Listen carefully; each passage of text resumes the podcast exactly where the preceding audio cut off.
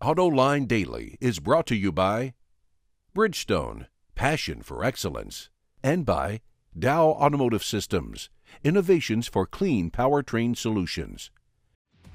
This is Autoline Daily for March 3rd, 2011. And now, the news. Recently, Renault made a big stink that it was the victim of espionage. The company fired three of its employees, accusing them of selling electric vehicle secrets to the Chinese. Even the French intelligence service was involved in the investigation. But now the company is saying, oh, never mind, we made a mistake. Bloomberg reports that Renault is now saying it was misled and might be the victim of fraud. But I ask, what is going on here? This makes no sense at all and it tells me that something else is going on that we don't know about yet. Over a hundred years ago, or certainly nearly a hundred years ago, Henry Ford revolutionized the auto industry with his $5 a day wages for his workers so that they could afford the very cars that they built. Now, Geely's chairman, Li Shufu, called the Henry Ford of China, is proposing to increase wages and benefits for assembly line workers. Currently, they make between $3,300 and $7,500 a year, depending on where they work. Mr. Li describes those on the line as overworking, underpaid, and underprivileged, and says the government needs to protect their rights through legal means. He also believes it will change the image of China's auto industry as a producer of low quality products. you know, this guy's going to turn out to be a hero in China. Autoline Daily has learned what it costs to make the batteries in the Chevrolet Volt and the Nissan Leaf. Pat Davis, the head of vehicle technologies at the Department of Energy, tells us that the cost of batteries in electric cars today runs at about $800 per kilowatt hour. Well, since the Volt has an 8 kilowatt hour battery pack, that means it costs roughly $6,400. And since the Leaf has a 22 kilowatt hour battery pack, that means it costs roughly $17,600. Davis says the DOE expects battery costs to drop by more than half to around $300 per kilowatt hour by 2015. That would drop the cost of a battery in the Volt to $2,400 and bring it down to $6,600 in the Nissan Leaf.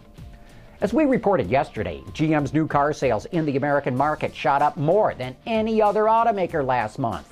And there's no question that GM increased its incentive spending to get there. But Mark Reuss, the president of GM's North American operations, tells Autoline Daily they got that huge increase in sales without spending a lot of money.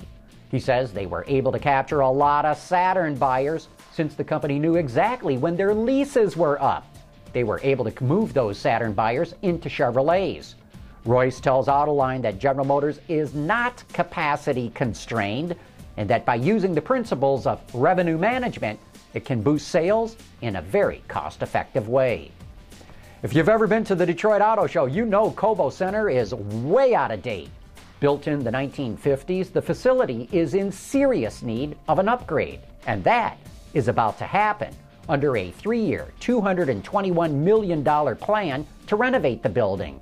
The project will convert the attached arena into an additional 40,000 square feet of convention space.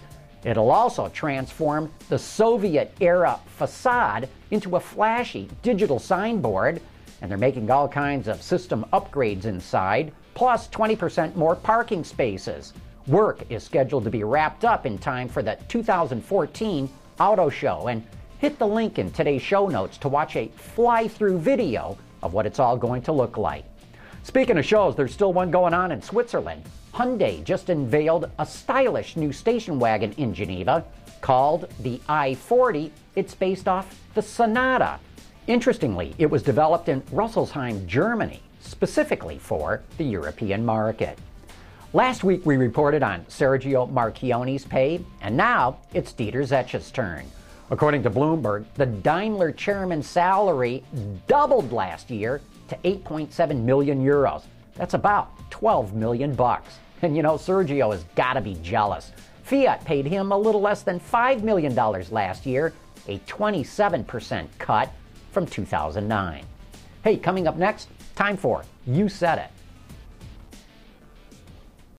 reducing exhaust emissions, Aerify diesel particulate filters, high filtration, low back pressure, small package size, excellent durability.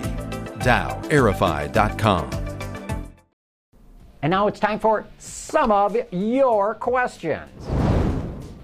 Yesterday's report on new car sales in the American market generated quite a few questions and comments. Phoenix Mark wants to know Sales look good compared to last year. How is the month over month trend looking? They've got to be good with a 13.3 million SAR. That's right, Phoenix Marks. In January, the SAR was 12.5 million, so sales really shot up in February. Boot was surprised to see the sales results for midsize cars. He asks, Hyundai Sonata was not in the top five? No, it wasn't. In fact, if you look at all passenger cars, the Hyundai Sonata just barely made it into the top 10. Ron Paris says, Thanks for all those fascinating February sales figures, but one segment is conspicuously absent. What's happening with plug in electric sales? Are the Volt and Leaf doing as poorly as I think they are? You're the one with the Ward's subscription. Let's hear the complete story. Okay, Chevrolet Volt February sales 281. Nissan Leaf sales 67. And that is the complete story. John 787 says, Let's get the facts straight, John McElroy. The Volt battery is also temperature controlled. Why is it nobody wants to give GM any credit? When it comes to Ford, whenever they do something, it's the greatest. Well, all I can tell you is that in my experience, the Volt lost nearly half of its driving range in sub freezing weather. Ford claims its liquid heated battery will not suffer the same problem, but they better be telling the truth because we will excoriate them if that turns out not to be the case. Lex wants to know why isn't OnStar offered on other non GM vehicles? Well, you know, it used to be. Acura, Audi, Isuzu, Subaru, and Volkswagen used to offer OnStar. But then GM decided it was too much of a competitive advantage and stopped offering it to other car companies. But as we reported a month or so ago, OnStar is now going to be available in the aftermarket and can be installed on any car. Hey, don't forget to join us tonight for Autoline After Hours. Our guest will be David Madeira, the president of the LeMay Museum, which will be the largest public car museum when it's completed. Join me and the auto extremist Peter DeLorenzo tonight on Autoline After Hours. And that's today's report on the top news in the global automotive industry. Thanks for watching. We'll see you tomorrow.